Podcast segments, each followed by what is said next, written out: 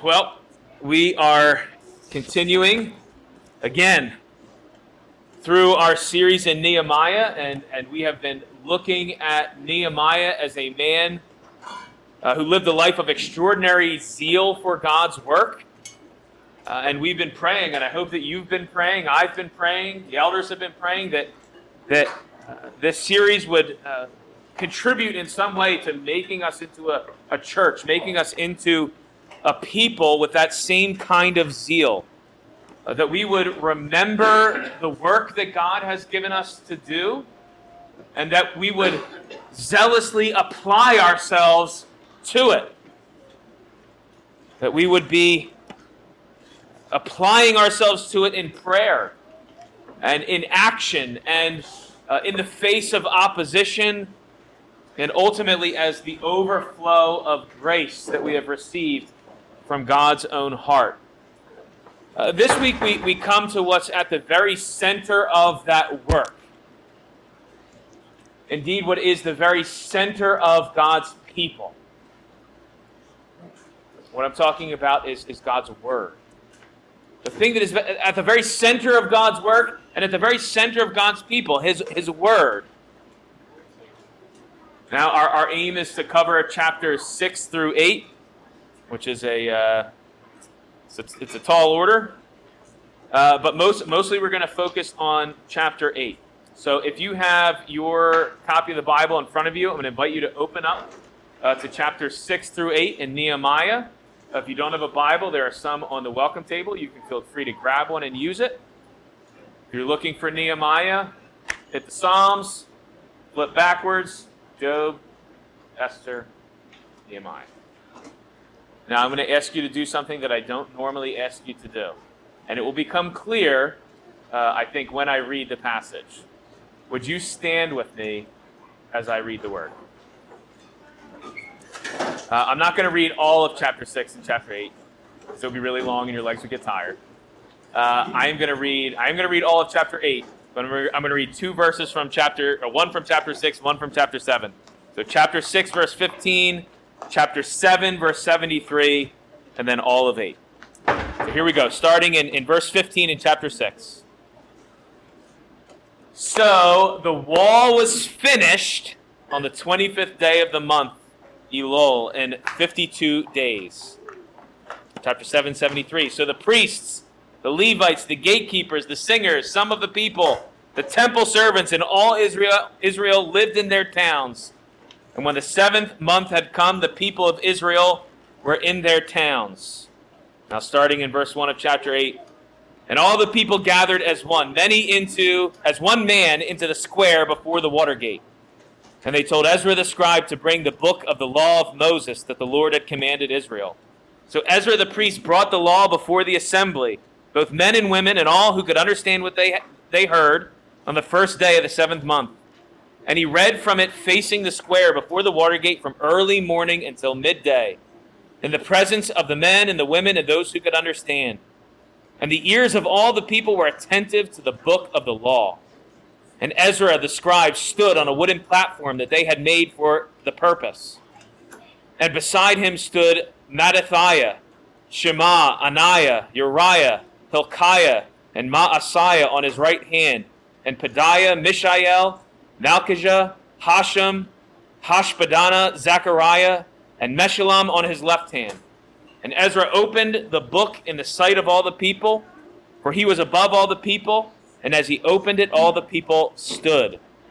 And Ezra blessed the Lord, the great God, and all the people answered, Amen, Amen, lifting up their hands. And they bowed their heads and worshiped the Lord with their faces to the ground. Also, Jeshua Bani, Sherebiah, Jamin, Akkub, Shabbethai, Hodiah, Maaseiah, Kelita, Azariah, Jozabad, Hanan, Pelaiah, and the Levites helped the people to understand the law while the people remained in their places. They read from the book, from the law of God, clearly, and they gave the sense so that the people understood the reading. And Nehemiah, who was the governor, and Ezra the priest and scribe, and the Levites who taught the people, said to the people, this day is holy to the Lord your God. Do not mourn or weep. For all the people wept as they heard the words of the law. Then he said to them, go your way. Eat the fat and drink sweet wine and send portions to anyone who has nothing ready, for this day is holy to our Lord. And do not be grieved, for the joy of the Lord is your strength. So the Levites calmed all the people, saying, Be quiet, for this day is holy. Do not be grieved. And all the people went their way to eat and drink, and to send portions, and to make great rejoicing, because they had understood the words that were declared to them.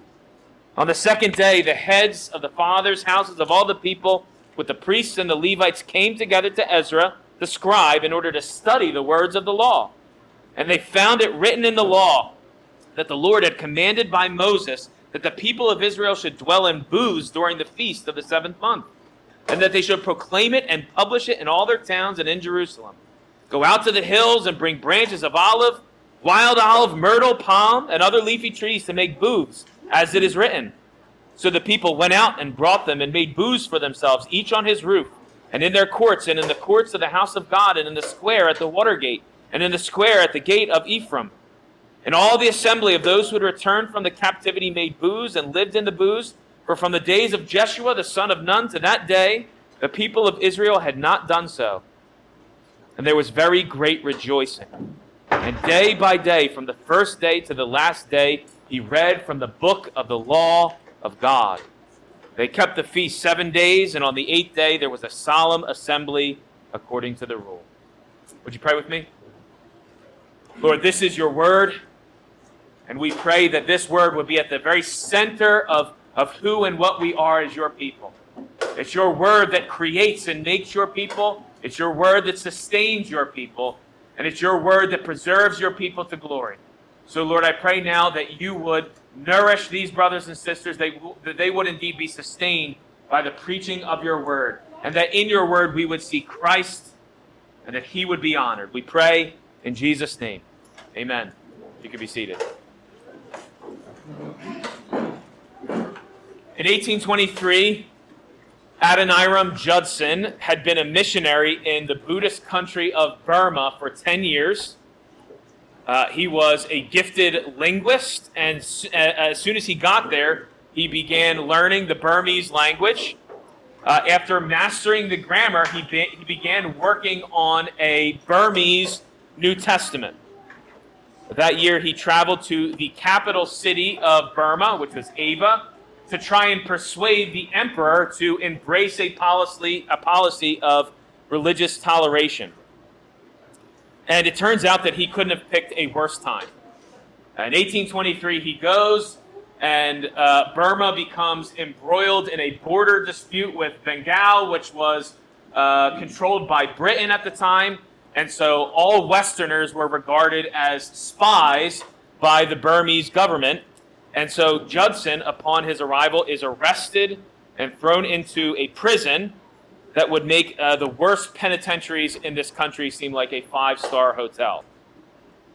Now, his greatest concern in all this was this New Testament that he had been working on, that he had been translating into Burmese if his house were raided, uh, which would not have been uncommon, and that New Testament work confiscated, uh, much of the work that he was doing over the past 10 years would be destroyed and lost. And so Judson's wife, Anne, is going to risk her life and his life by smuggling that New Testament into the prison in a dirty pillowcase. And for 17 months, the duration of Adoniram's stay in that prison, he sleeps on that pillow, and beneath his head is the singular copy, the one and only copy of the, Bur- the Burmese New Testament. And he sleeps on it the, the duration of his prison stay, protecting it with his very life. Why? Why? Because Adoniram Judson knew, in his own words, that the key to the conversion of the Burmese people was the Word of God. The key to God's work going forward in Burma was the Word of God. This was a man who, by God's grace, was filled with a zeal for God's Word. And it's, it's really that same zeal that we see here in Nehemiah, in Ezra, in the scribes and in the people. It's been 52 days since Nehemiah arrived, and amazingly, the wall is finished. You remember, Nehemiah has been sent very providentially by God through King Artaxerxes to rebuild the wall. Nehemiah is pricked in his heart his people are in great trouble and shame. He comes to rebuild the wall, and 52 days later, despite opposition and obstacle, the wall has been finished. The gates have been repaired, and in a sense, Nehemiah's work is done. But here's the thing Nehemiah knows that a rebuilt wall is, is not really the end game. The wall is, is a means to an end.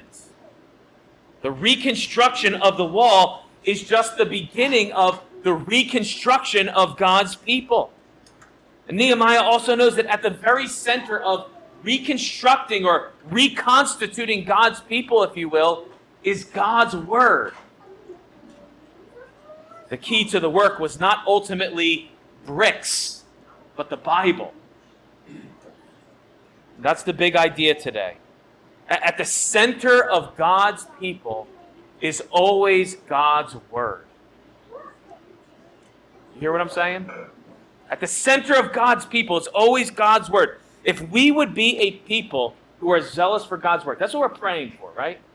That we would be a people who are zealous for God's work, that we would apply ourselves to that work in the world. And if we would be that kind of people, at the center of who and what we are must be God's Word. Because it's ultimately His Word that accomplishes His work. And really, we see that truth demonstrated here in this passage and in these three chapters in three ways. We see a false word, we see a central word, and we see a good word. Three ways we're going to see that. We see a false word, we see a central word, we see a good word. Let's look first here at a false word. Chapter 6 begins with more opposition. That's where we've been, that's where we were last week. Opposition. And chapter 6 sort of carries that through. There's more opposition. Sanballat and Tobiah are back. And as they see the wall nearing completion, their goal is to try again, to derail the work by intimidating Nehemiah. And if you have your Bibles, you can look there, chapter 6, verse 2. It reads this way Sanballat and Tobiah sent to me, saying, Come and let us meet together at, at Hakkephirim in the plain of Ono. Ono, that, that plain was a day's journey away from Jerusalem, and it was in the middle of nowhere. And Nehemiah knew it was to draw him out away from the work and ultimately to harm him. And four times they sent for him, and four times he refused to meet them. And finally, Sanballat sent him an open letter. Was basically, you know, typically they would seal the letter, you know, so you couldn't open it. It would be like a little insignia, sealed. This is an open letter so that whoever wants to can read it, and you'll see why. And here's what the what the letter said. So this is Sanballat writing a, a letter to Nehemiah says, It is reported among the nations, and Geshem also says it, that you and the Jews intend to rebel. That is why you are building the wall. And according to these reports, you wish to become their king. And you have also set up prophets to proclaim concerning you in Jerusalem, there is a king in Judah. And now the king will hear of these reports. So now come and let us take counsel together. In other words, he's writing a letter saying, hey, uh, you better stop or we're going to tattle on you to the king of Persia and you'll be in big trouble. But Nehemiah knows there's nothing to tattle. Right? He, he knows all their accusations are lies, they're, they're false words. And Nehemiah responds, uh, No such thing as, as you say uh, has been done, for you are inventing them out of your mind. Why are they lying? Why are Nehemiah's enemies and God's people, why are they lying? Because verse 9, they all wanted to frighten us, thinking their hands will drop from the work and it will not be done. So, so look, here, here's the first thing that we learn. The first thing we learn is that one of the main threats to God's work is deceit from outside the city. Lies, falsehood, defamation, slander. Brothers and sisters, you, live in a time and you live in a place where there is now no social capital to be gained by becoming a Christian. Do you know what I mean when I say that social capital? You're not going to get ahead in life now because you're a Christian. You will be insulted and slandered when you stand for Christ. At some point, you will be called a bigot, narrow minded, intolerant. You'll be called racist. You'll be called a homophobe. You'll be called an unsafe person. And these are the tactics of the enemy to frighten you and get your hands to drop from the work. When those insults come, we must respond as Nehemiah did. And I want you to see first what Nehemiah does not do. I want you to notice first what Nehemiah doesn't do. He doesn't get into a shouting match. He doesn't, he doesn't even really, he responds to them, but basically he just ignores them. You know, he doesn't post something nasty on social media.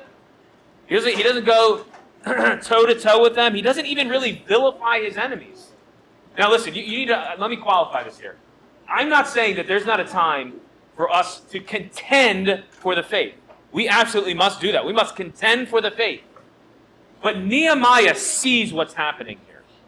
Right? Nehemiah sees that these lies that are being made about him are an attempt by his enemies to distract him from the work, to get him to, to lose focus and to not focus on the work that he's been called to do.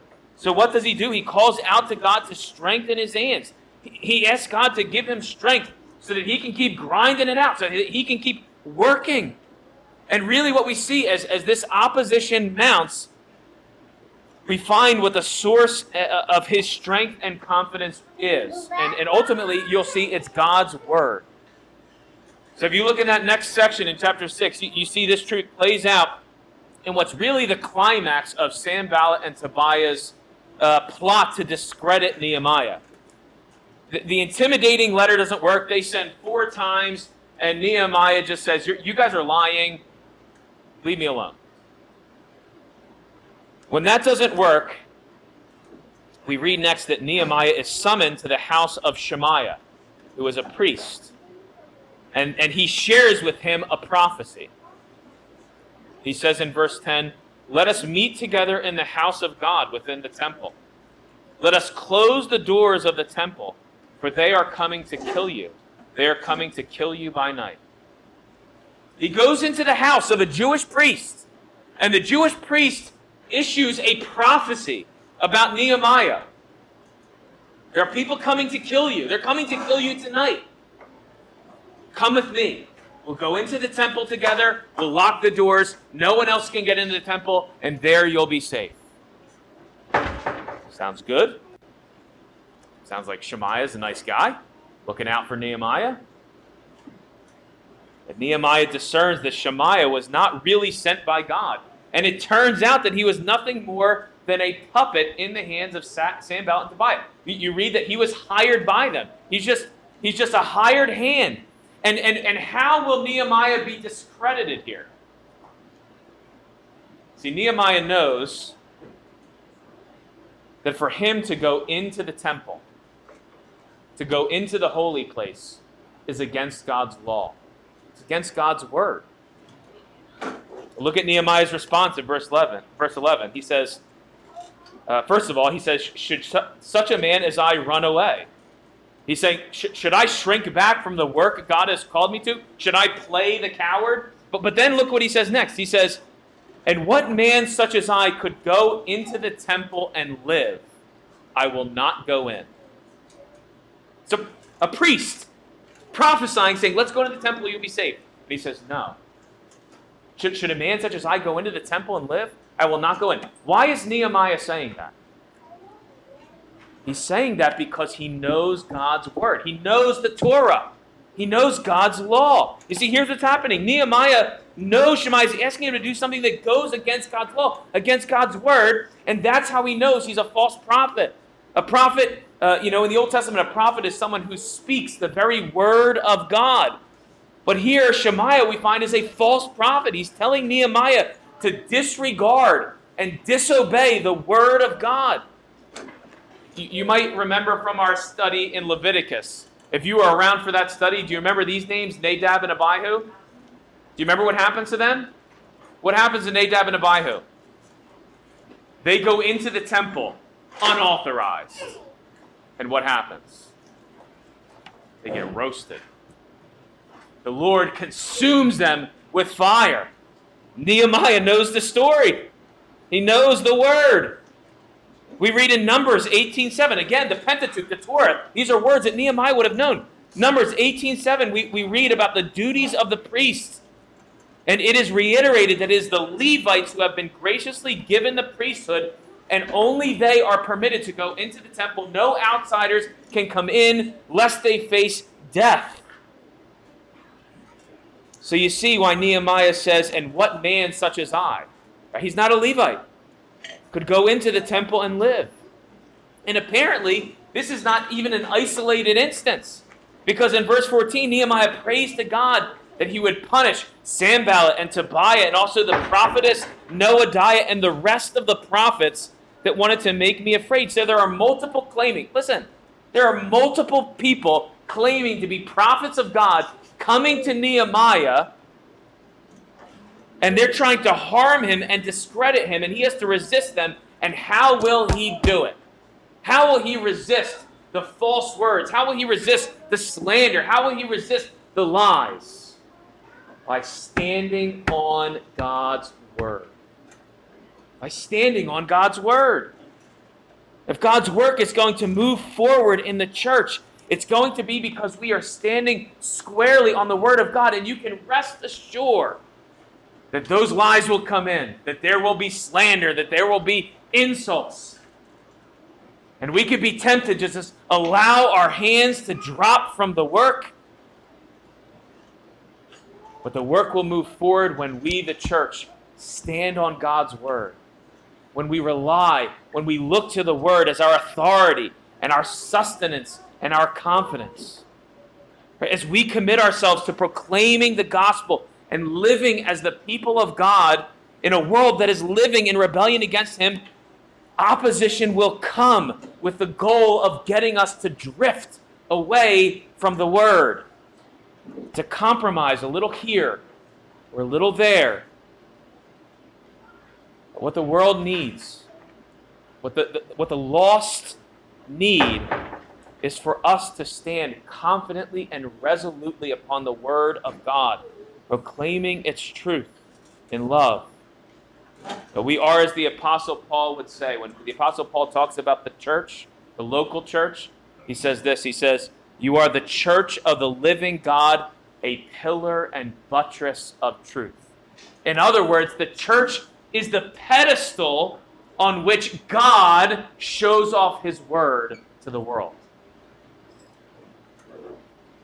Brothers and sisters, do you have a zeal for God's word? You know, one of the things that I am so regularly encouraged by is that while I think we, we, cert- we always have room to grow in our zeal for God's word and our love for God's word, one of the things that I love about this church the most is that it takes seriously the word of God. That it cares deeply, that you care deeply to know about what the Word of God says. The first thing uh, we see here are these false words coming against Nehemiah, and that he is only able to stand up underneath the lies by standing on God's Word. And because he does, because he stands on God's Word, we read in verse 15 that the wall was indeed finished. He, he wasn't distracted, he, he, he wasn't ensnared in some kind of uh, trap that would discredit him. But the wall is finished. But as I said, Nehemiah knows the end game is not just a rebuilt wall, but a rebuilt people. So we see first a false word, but now I want you, what I want you to see is a central word. A central word. Now, as soon as the wall is finished, the emphasis turns to the people. As soon as the wall is finished, immediately the emphasis turns to the people. In, in chapter 7, verse 5, 5, Nehemiah says, Then my God put it into my heart to assemble the nobles and the officials and the, uh, the people to be enrolled in genealogy. Essentially, the question now is how do we repopulate the city? Right? The walls have been built. And praise God, the wall is built, there's security. And now the question is how do we actually repopulate the city? Some were living in the city, but most were living in the countryside because of the city's condition. But now that the wall is rebuilt, it's time to resettle the city with people. But then, of course, the question is well, who? Like, who gets to come into the city? Who gets to own a house and live in a house and have property in the city? Uh, genealogy was, of course, very important to the Jews. And, and really, it's a kindness of God that Nehemiah happens upon a book of genealogy that he could use to track back the ancestral lines, to see who were the people, who were the families that were living in the city. And now, if you have your, your, your Bible open at chapter 7, I, am sure it would be really entertaining for you to, to, to listen to me try and pronounce all of those names. I had a hard enough time in chapter 6. So let me just summarize chapter 7. I'm not, I'm not encouraging you to pass over God's word, but for the sake of time, let me summarize chapter 7. The settling of the people in Israel, it goes well. It, it goes good. They, they settle, they, they wind up in the city. You see uh, new people come in and they populate Jer- Jerusalem, and they are enrolled and recorded by an- ancestry. And you'll see repeated there, like the sons of, the sons of, the sons of. They're enrolled by city. You see the, the men of Bethlehem, the men of Ai, the men of all these cities. They're enrolled by their roles in the city. You see, uh, then there were the priests and the Levites and the gatekeepers and the temple servants and the singers. And a process is even set out for those who claimed ancestry but had no documentation. And towards the end of chapter 7, we get this summary statement. The whole assembly together was 42,360 besides their male and female servants, of whom there were 7,377. Very specific. Know, if, you, are someone that thinks the Bible is just like a collection of myths or fables, it's like like they just got like straight up records up in this book like 7,377 on the nose. And what is recorded is a tremendous influx of wealth into the city livestock, gold, silver, priestly garments. And chapter 7 concludes with what I read at the beginning. Chapter 73. Or, excuse me, chapter 7, verse 73. So the priests, the Levites, the gatekeepers, the singers, some of the people, the temple servants, and all Israel, Israel lived in their towns and when the seventh month had come, the people of Israel were in their towns. The people were settled. The city was settled. And now I want you to, like, sometimes we forget when we're reading, like, history that this really happened, that these were real people. So try and put yourself there for a minute. Okay? The, the wall has been rebuilt. And imagine, like, the excitement. Imagine, like, the hustle and bustle. Imagine people like bringing their things in and resettling the city, and markets are beginning to, you know, uh, surge with life, and there's people in the streets, and people are moving things into home and, and rebuilding homes. There's excitement in the air. People are moving their stuff in. There's tons to do. But look what immediately follows this homecoming. Look what immediately follows this statement that the people of Israel were settled in their towns. Chapter 8, verse 1. And all the people gathered as one man into the square before the water gate, and they told Ezra, they told Ezra the scribe to bring the book of the law of Moses that the Lord had commanded Israel.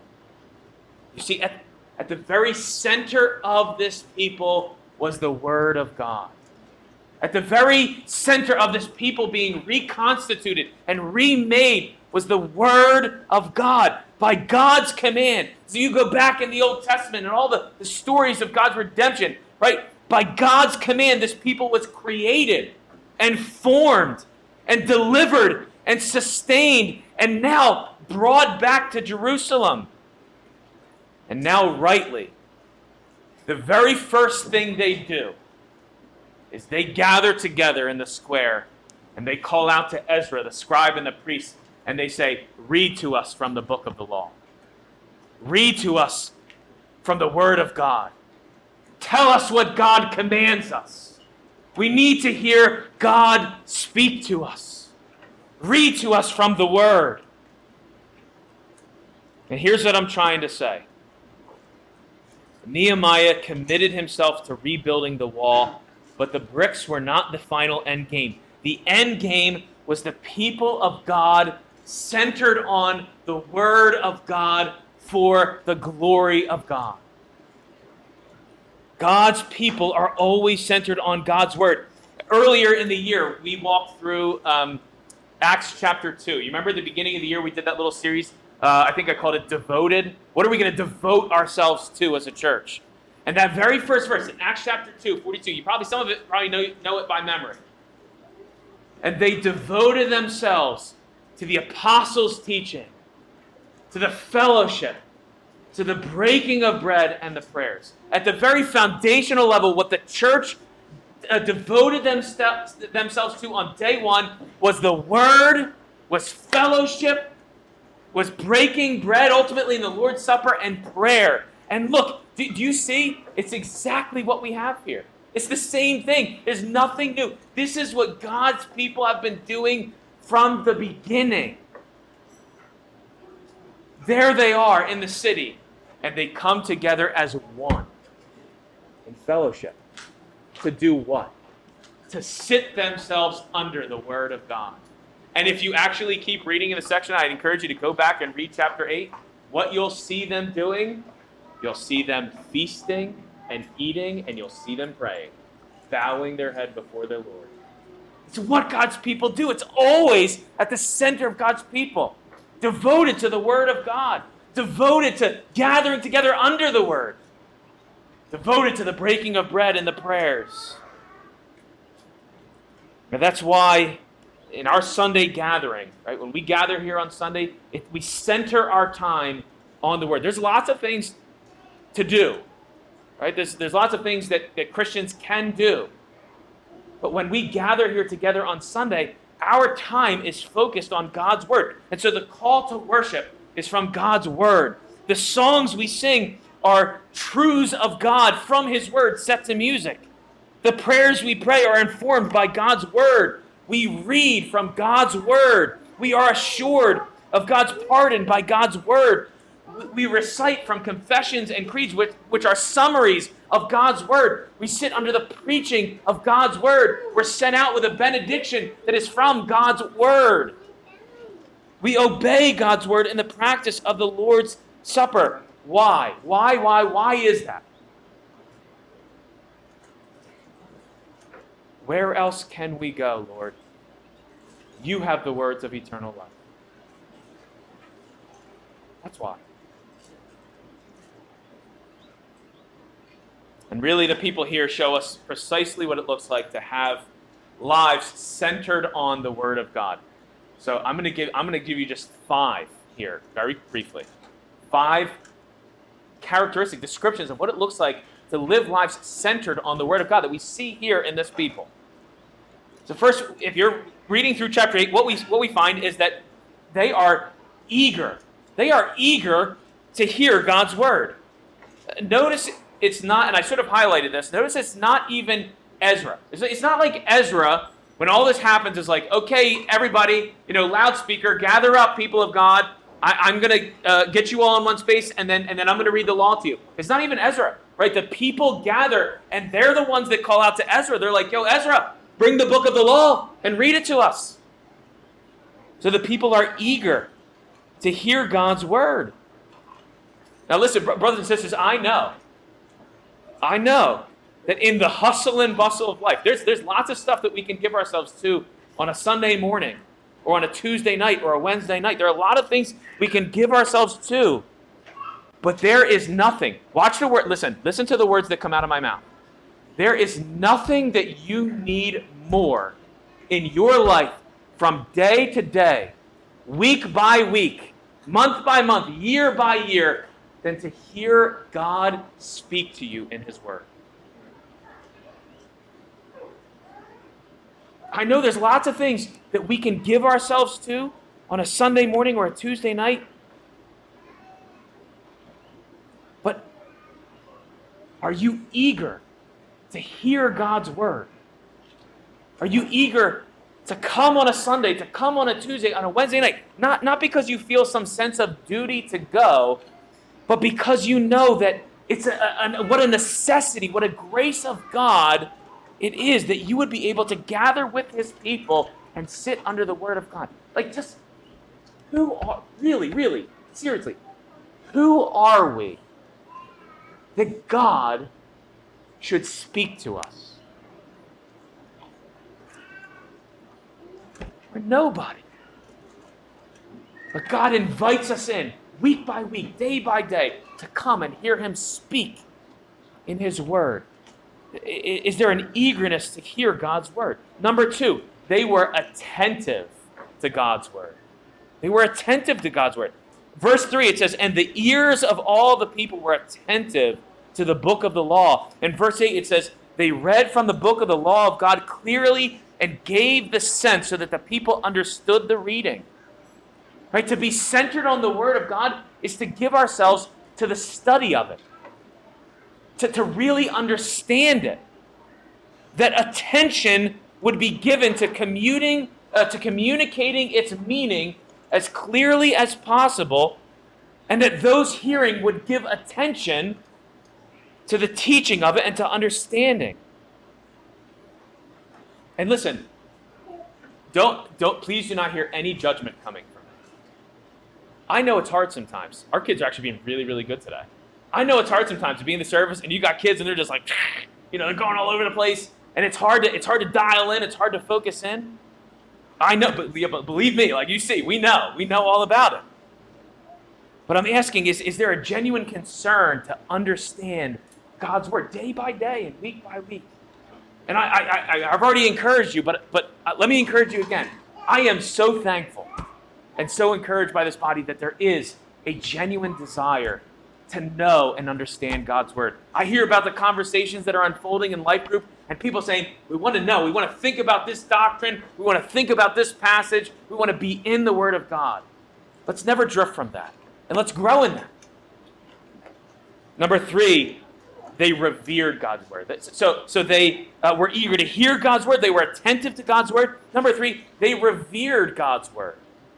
Verse 5 says, And as he, Ezra, opened the book in the sight of all the people, all the people stood. Now you see why I had you stand. But why did they stand? Because this wasn't just any old book.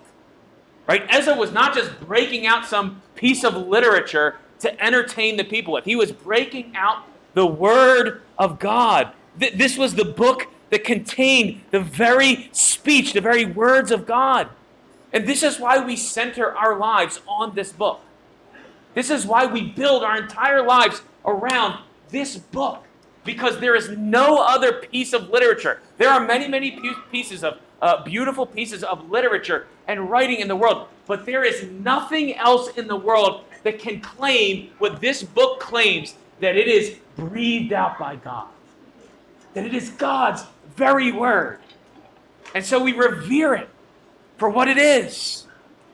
2 Timothy 3:16 all scripture breathed out by God. I don't I don't know that we'll stand every time the scripture is read. Maybe we will. Maybe that'll be like our new thing. To revere the word of God, to a physical expression of revering the word of God, but we would be uh, we would do well to remember that what you are holding in your hand right now if you were to put all of the, the value of the world's wealth from every age of human history, if you were to put all of that on one side of the scale and you were to put this book on the other side of that scale, this side of the scale would go through the floor. Because of how valuable this book is. You, you, you see that in Adoniram Judson, right, clinging to the New Testament in Burmese while he sits in a dirt prison cell. Why? Why? For the Word of God? Because it's so valuable, so precious. It's God's very Word to us. They, they were eager, they were attentive, they revered God's Word. Number four, they humbled themselves under God's Word. Did, did, did you notice when we read that a wooden platform was made for Ezra to stand upon it when he read from the book of the law? And not because Ezra was special, but because the word he was reading is special. Because the word is above all of us. And the only proper response to the word of God is to do what the people do. In verse 6 says, And they bowed their heads and worshiped the Lord with their faces to the ground. The only appropriate response to the voice of God and His Word is to humbly listen. Is to humbly listen. And and you see, like in the end, right, it does not really matter what you say, what your friends say, what your boss says, what the world says. In the end, it only matters what God says. And so we gather as God's people, and this book is over us. We acknowledge this book is over. We are humbled under this book. This book calls the shots. They humbled themselves under God's word. And lastly, verse 5, we see that they obeyed God's word. Towards the end of chapter 8, we find that the, the family heads, the priests, and the Levites essentially rediscover God's command to celebrate the Feast of Trumpets and the Feast of Booths in the seventh month. And uh, that's why it's significant. Like in the little part, you, you learn that, that they were gathered in their towns in the seventh month. Because in the seventh month, it was time to obey the feast that God had prescribed for his people in his word. And they did. They went in, they studied, and they're like, we're reading, they're rediscovering the word, and they're like, it's the seventh month, and God commands in the seventh month that we uh, practice and celebrate this feast. And so let's do it. And so they do. You see, in the end, the real mark, don't miss this point. In the end, the real mark that you have centered your life around the Word of God is that you obey it. Right? It's not how much you understand it or how much you can teach it. And we should give ourselves to those things. I'm not saying understanding and teaching it. We, should, we must give ourselves to understanding and teaching the Word of God. But there are lots of people that can explain the Bible, but their spiritual life is a mess. You see, in the end, it's how much you have been shaped by the Word, how much God's Word has actually become a controlling reality in your life, how much God's voice has become the dominant, primary, controlling voice in your life. But here's the thing. Here's the thing. You can know everything I just said. You can embrace it. You can intellectually assent to it at some level and still not live as someone who is zealous for God's word. You see, the only way, the only way that you will ever really come to God's word eagerly and attentively and reverently and humbly and obediently is when you hear it as a good word. Is when you hear it as a good word. And it is an exceedingly good word. I've showed you some false words and now this central word. But what I want to leave you with is what a good word it is. That's the thing. When you see it as a good word, then you will be eager and attentive, and humble and reverent and obedient. It's a good word. Did you notice in, in verse 9, Nehemiah, Ezra, and the Levites who were teaching the people the word, they say to them, This day is holy to the Lord your God. Do not mourn or weep, for all the people wept as they heard the words of the law. Isn't that interesting? You know, they, they've come, the walls are built, they're gathered there, they read the law, and the people are hearing the law being read, and they're weeping. They're mourning, they're grieving. The picture that's being painted is that as the law is read, the people are filled with grief and sorrow. And what's happening is they are being cut to the heart. They're seeing in the word their sin, they're seeing in the word their failure. Did you, did you catch that they have not obeyed? They have not practiced this feast since the days of Joshua. They have been negligent. They have failed to obey the commands of God. And so they see their own sin and they are grieved by it. But the leaders come to them, they say, Don't grieve. They're not, and listen, the leaders are not saying, Don't be grieved over your sin. They're saying, Today, don't grieve, for the joy of the Lord is your strength. At, at one point, they literally say to the people, and you, again, try and imagine this. They're all gathered there, and the people are reading the word, and they're weeping, and they're crying. And at one point, the leaders are like, Be quiet. They're like, Stop. Be quiet. This day is holy. Do not be grieved. They say, Go home and feast. Go home and feast. Rejoice. Eat good food. Drink good wine. Make sure everyone has something and can join in the joy of this day.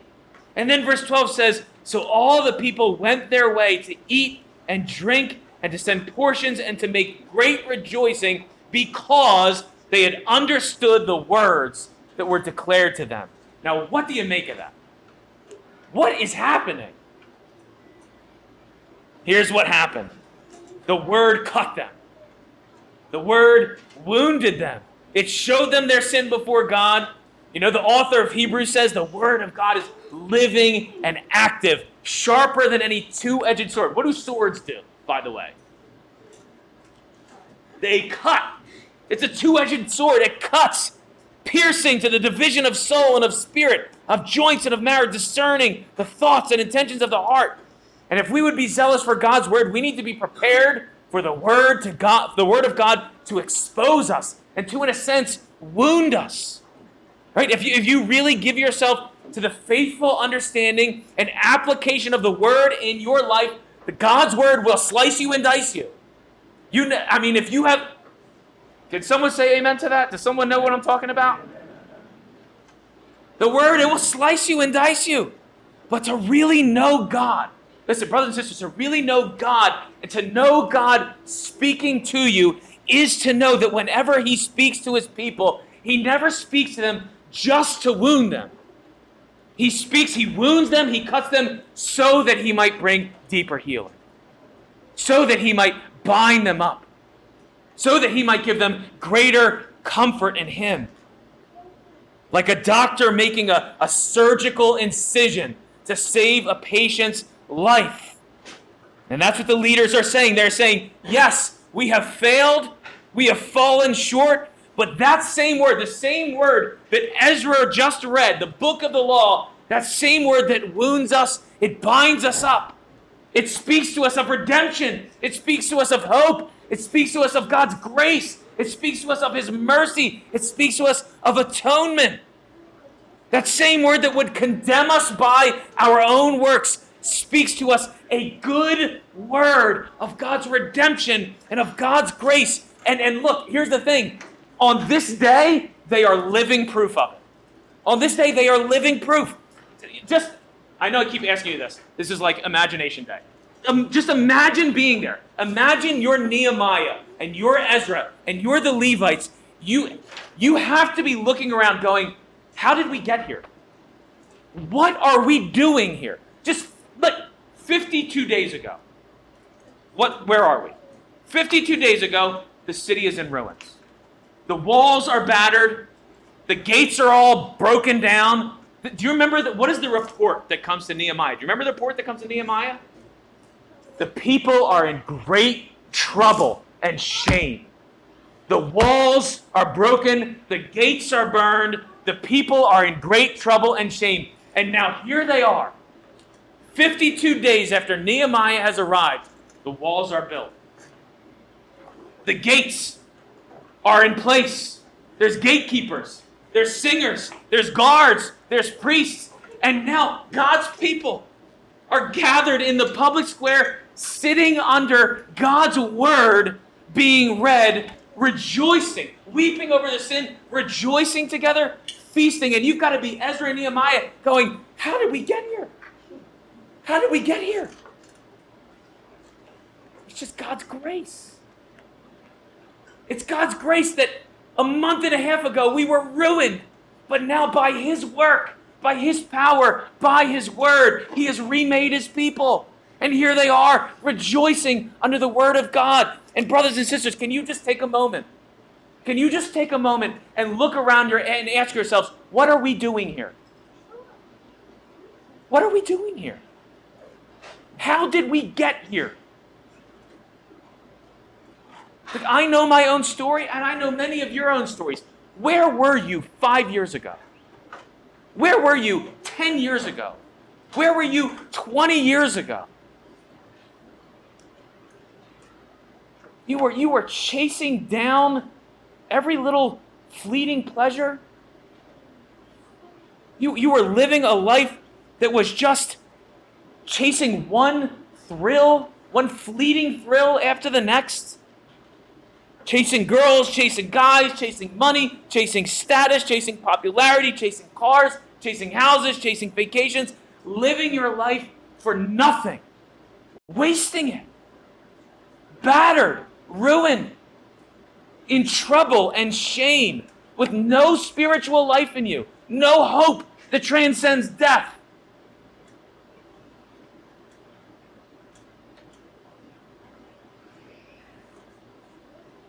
Now look what God has done. Look what God look around. Look what God has done. What seriously, what are you doing here? You are here, and we are here together. Sitting in the Pfeiffer Center in Williamstown, New Jersey, a church gathered under the Word of God, about to celebrate the Lord's Supper, knowing what it means, knowing the hope of it, knowing the glory of it, knowing the, the confidence and the peace and the rest of it, knowing that, that when all of this is done, what we have to look forward to is glory and joy and, and, and, and pleasures beyond our imagination in the presence of God. Why? How did you get here? You just got here because God looked upon you and said, I am going to be gracious to that one. And I'm going to apply the blood of my son Jesus Christ, and I'm going to give them life. And he breathed life into you by his spirit. That's the only reason you're here. That's the only reason why we're here. Look at how gracious he is. Look at how good his word is to us. That he would come and speak his word, and by that word, give spiritual life that we would then gather as his people and sit under his word and week by week be given grace to understand it and apply it to our own lives and be comforted by it and enjoy it and celebrate it and know his nearness to us when we are filled with grief and have hope for glory.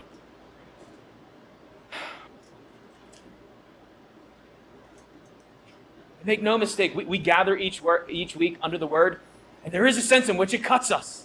There is a sense in which it wounds us, but more than that, we gather because we know it's that same word that binds us up, that nourishes us, that strengthens us, that assures us of God's love and of redemption because of because in the word we see Christ. In, in, in that final paragraph, the people commit themselves to celebrating the feast of booths and God's word comes to them and, and calls them to remember. Uh, that word it calls them to remember. The Feast of Booths was an annual feast that commemorated Israel's wandering in the wilderness. And here's, here's the interesting thing about it. The, the, the Feast of Booths, you can just think, you can just put in that word tent. They're tents. They have to, they have to make tents for themselves. In that Feast of Booths, what they do is they make tents and they go live in them. And the idea is that they're, they're supposed to remember Israel's wanderings in the wilderness. And look, there are two things that they're supposed to remember. When they remember the wanderings in the wilderness, it's going to cut and it's going to and it's going to bind up. It cuts because they remember that the reason that they were in the wilderness 40 years was because why? Because they were disobedient to the Lord. Because they, did, they, they, they didn't obey the Lord. But that Feast of Booths is also uh, meant to commemorate the fact that God, through the wilderness, was with them, that He was faithful, that He sustained them, that He preserved them, and that ultimately He delivered them into the promised land, and He kept His promises. And now, brothers and sisters, God's word comes to us, and God commands us by His word to come and remember at the table. To come to the table and remember the good word that was spoken to us. And what is that word? It's going to do both things it's going to cut and it's going to bind us up. What was that word? It was the word that we are guilty, that we are sinful beyond measure, broken beyond fixing, and unrighteous before the holy eyes of God, that we stand justly condemned before Him, but the bread broken, the cup poured out speaks to us a good word, doesn't it? A good word, a gracious word, a merciful word, a powerful word that God in Christ has done everything to redeem us. That He has done everything to reconcile us and to restore us to right relationship with Him. But you know, when Jesus begins His public ministry, He says, Behold, the kingdom of God is at hand. Repent and believe the gospel. That word gospel, you know, it's literally good news. It's Jesus coming into the world, the Word incarnate who's come to speak to us a good word. A gracious word, a kind word, a word of salvation that those who are lost in the depths of their sin can find salvation, can find a right standing with God by faith. He comes into the word, he comes into the word, the uh, into the world, the word of God incarnate, the word made flesh. And that man goes to a cross. And that man is centered on God's word to the very end. Even on the cross, he is crying out God's word. He is humbled beneath God's will in the garden and then crying out the best word. And literally, it is one word in the Greek. It is finished. On the cross, all our sins were paid for, and by his resurrection, he put away the death we deserve to die. And when you see that word, brothers and sisters, when you see, when you hear, when God comes to you and you hear him speak that word to you, that word of compassion and grace and kindness, when you hear him come to you and say, Because of my son, because of all that he has done, you are mine and I am yours, and nothing can ever change that, that's when his word becomes so precious to you, so beautiful to you that you come to it with eagerness, attentiveness, humility, reverence. And you don't obey. You don't obey out of a sense of duty. You come to the Lord who has spoken this word, and you come to him and you say, Lord, command me. You are good. Your word is good. Command me. Tell me what to do.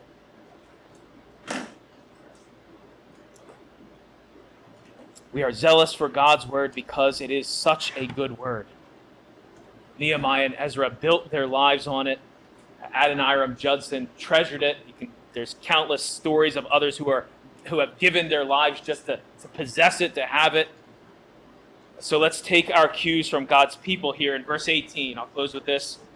You see in verse 18, it says that they gave themselves day by day to sitting beneath the good word of God. And as we do, he will be faithful to complete his work in and through us. Amen. Let's pray. Lord, we do thank you for your word and pray uh, that our lives indeed would be centered upon it, that it would um, shape us. Uh, we know that in your word is life. So we pray that you would sanctify us by the truth, Lord. Your word is truth. Bless us now as we come to the table. We pray in Jesus' name. Amen.